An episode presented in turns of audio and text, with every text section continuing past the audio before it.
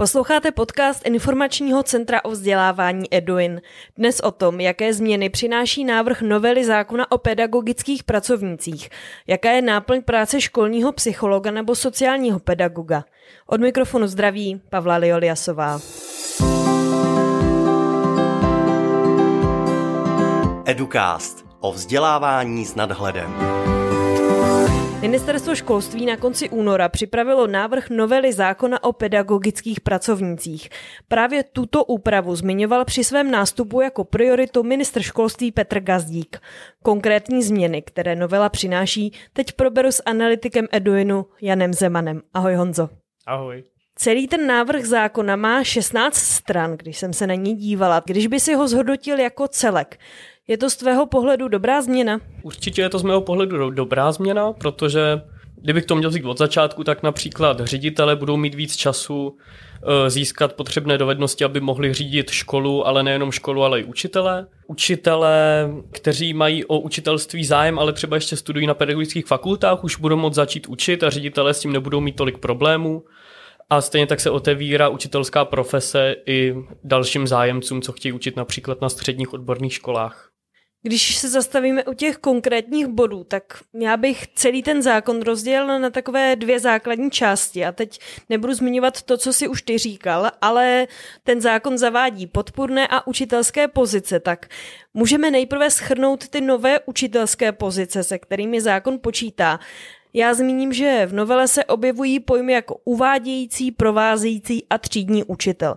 Můžeš je prosím vysvětlit, co je vlastně náplň? Tak provázející učitel, ten se stará o studenta na pedagogické fakultě, když ještě studuje pedagogickou fakultu a uh, ukazuje mu, uh, jak by měl ve třídě postupovat a hlavně se stará i o reflexy uh, hodin, který zažívá, což je mimořádně důležité. A uvádějící učitel, ten se stará už o výsledného absolventa a provází ho dva roky eh, na jeho cestě, kdy se setkává s problémy jako komunikace s rodiči nebo problémoví žáci. Ještě tam chybí ten třídní učitel. Možná, protože pozice třídního učitele to je určitě něco, co známe všichni. Všichni jsme ve škole měli třídního učitele. Takže úplně ta náplň není potřeba vysvětlovat. Ale kdyby si vysvětlil, proč je vlastně důležité, že to teď oficiálně je v tom zákoně. Jo, to platí i pro ty předchozí pozice. To, že se něco napíše do zákona, znamená, že se k tomu například napíše, uh, jaký mají mít předpoklady uh, tyto osoby, což znamená u většiny z nich nějaký léta praxe a také je tam napsáno přímo jejich činnost. To znamená, že ředitel uh, to po nich může vlastně vyžadovat a oni zas můžou mít jako přehled, o co všechno se musí starat. A to je velice důležité. Samozřejmě se to váže i na jejich odměňování, Eh, na druhou stranu třídní učitelé už byli odměňováni dříve na základě eh, jiných předpisů, ale teď to bude ještě snadnější ještě výraznější. Možná já přece jenom pořád nechápu, doteď nebylo nějak jako jasně zákonem stanovené, co všechno je práce třídního učitele. Ti učitelé to vlastně dělali tak jako, že to sami znali, nebo si to na škole předali nějaké ty povinnosti, co ten třídní učitel má a teď je to teda lepší, protože to bude zákonem vymezené. Ano, zákonem vymezené je například to, že se třídní učitel má starat o nějakou psychickou pohodu a vztahy v té třídě, má být těm žákům na blízku a to je mimořádně důležité, když se například vrátíme do období covidu a není to jenom u žáků, je to i u rodičů a e, je skoro fa- je fascinující představit si, že učitelé v tu chvíli za to byli možná oceňováni nějakým vyššími prémiemi, ale zároveň nemuseli být tolik. To znamená, že za zprávu uh, testů, docházky, uh, komunikace s rodiči, a udržování vztahu, to je strašná daň, co se na toho učitele valí a bohužel to nekončí a máme tu například konflikty v jiných zemích a žáci můžou být pořád tímto zatížení a to všechno padá na bedra třídního učitele, který to teď bude mít lehčí. To jsme tady probrali ty učitelské pozice a teď bych se ještě zastavila u podpůrných pozic, protože ministr Petr Gazdík byl v lednu hostem kulatého stolu, který organizuje Eduin společně se stálou konferencí asociací ve vzdělávání. No a zmiňoval to mimo jiné to, že vláda počítá se zakotvením podpůrných pozic do zákona, což vlastně znamená, že po schválení tohoto zákona se ty dané pozice stanou takzvaným mandatorním výdajem státního rozpočtu, tedy že na ně školy dostanou peníze. Mm, jenom abych to vysvětlila, bavíme se o pozicích jako je školní psycholog, sociální pedagog, speciální pedagog a školský logoped. Tak opět podobně jako u těch učitelských pozic. Můžeš prosím krátce vysvětlit, jaká je základní náplň těch pozic, třeba když začneme školním psychologem? Školní psycholog se má starat o to, aby eh, se děti cítili po psychické stránce ve škole dobře, a zároveň ne, nestará se jenom o nějaké zlepšování, ale o i nějaké hašení požárů, se tomu dá říct. To znamená, že uh, když má dítě problémy v rodině, zhorší se mu průměr, dostává pětky, tak v tu chvíli je tady nějaké podezření, že se něco děje. A, ale třídní učitel na tohle nedosáhne a potřebuje pomoc nějakého odborníka. A ty odborníci jsou často na míle vzdálený těm školám a proto je dobrý zařídit někoho, kdo sedí přímo v té škole, má o těch dětech přehled, dokáže si s nima promluvit a vymyslet, eh, jaký plán s nima eh, například podnikne a pošle třeba ještě někam na jiné, na, na jiné vyšetření nebo eh, jiný zákrok. Pokračujeme dál v seznamu, pak je tam sociální pedagog, Sociální pedagog je taková ještě hodně neurčitá pozice pro hodně lidí. Je to, dejme tomu, člověk, co se stará o vztahy, protože eh, to nějak vychází i z toho názvu a stará se o to, aby eh, mezi školou a rodiči a mezi tím dítětem, dítětem bylo všechno v pořádku.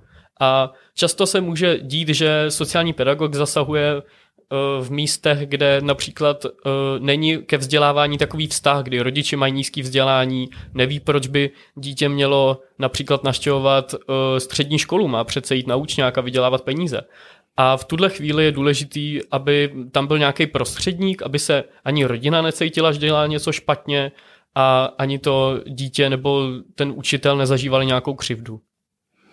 Speciální pedagog se stará o děti se speciálními vzdělávacími potřebami, a pomáhá učitelům hlavně vymýšlet, jak se o tyto děti starat. Když někdo hůř slyší, špatně se mu píše, hůř vidí, eh, tak je důležité mu vytvořit například individuální vzdělávací plán a navrhnout, jaké pomůcky používat. A opět, pokud by se tohle mělo dělat přes poradnu nebo někoho jiného, tak je to strašně dlouhá cesta a to dítě ztrácí eh, důležitý čas.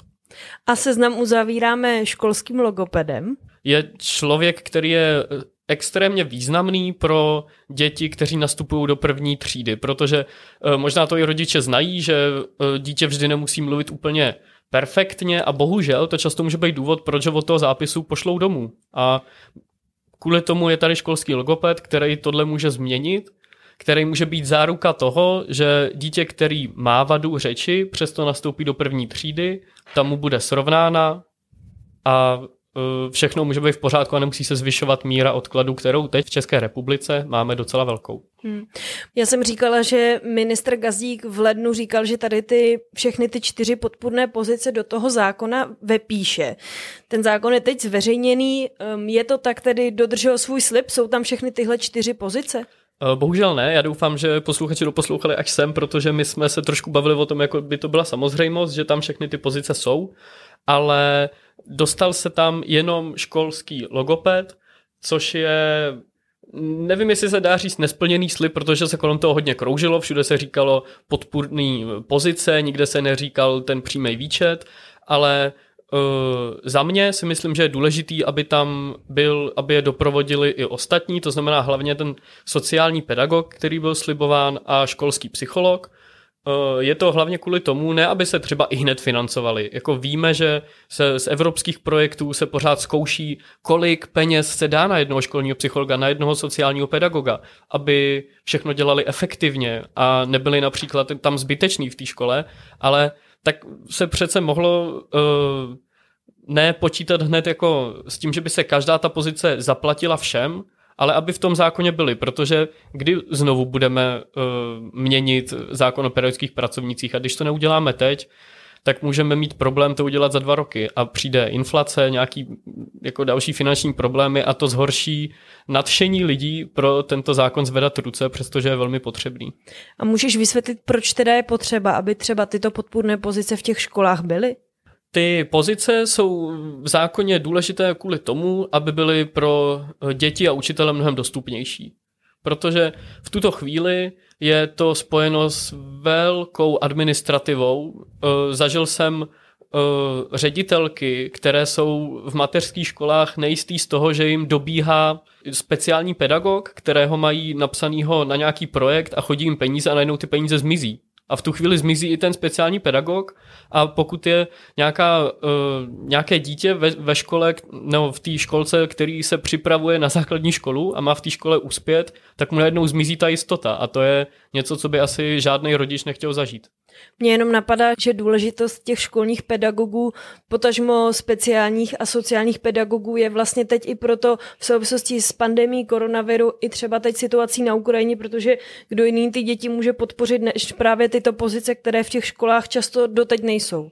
Ano, to je pravda, to můžeme jenom potvrdit. Můžeme si to ukázat na situaci, kdy děti mají nyní velmi psychické problémy, jsou uh, takové unavenější, nechtějí se zapojit ve výuce a právě tyto pozice by jim v tom mohly pomoct, protože se starají nejenom o vzdělávání, aby děti měly jako hlavu plnou vědomostí, ale aby se dokázal překonat i nějaký blok, co se týče jejich psychiky. A sami můžeme vidět i jako v různých článcích a diskuzích, že i ty učitelé neví, co by si s nima měli počít. A Ideální by bylo, kdyby zašli od dveře vedle ve své škole a zeptali se. Ty jsi už na začátku zmínil různé body, které ta novela zákona obsahuje. Rozebrali jsme tady učitelské pozice, podpůrné pozice.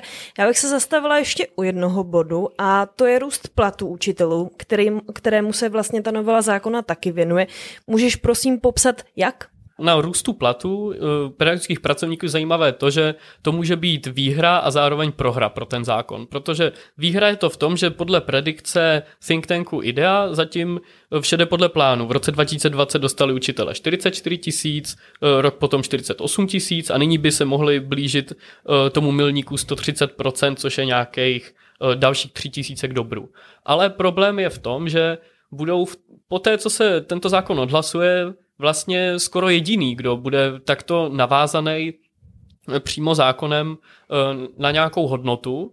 A to se nemusí všem líbit. A bohužel ten zákon veze sebou i právě ty podpůrné pozice, veze sebou třídní učitele, provázející učitele. A pokud se kvůli tomuhle zasekne, tak uh, nezbývá nám nic jiného, než znovu čekat dva roky a to není dobrá vizitka.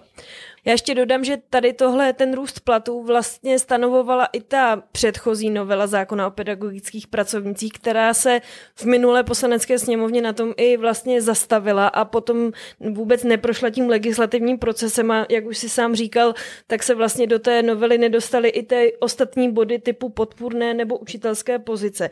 No a na závěr jenom dodám, že aby se opravdu pozice školského logopeda nebo například uvádějící nebo třídní učitel dostala do zákona, tak je potřeba, aby novelu zákona schválila poslanecká sněmovna, senát a pak ji podepsal prezident. Díky Honzu Zemanovi, analytikovi Eduinu za dnešní rozhovor. Já taky děkuju. A další díly Educastu si můžete pustit třeba na Spotify nebo na webu eduin.cz.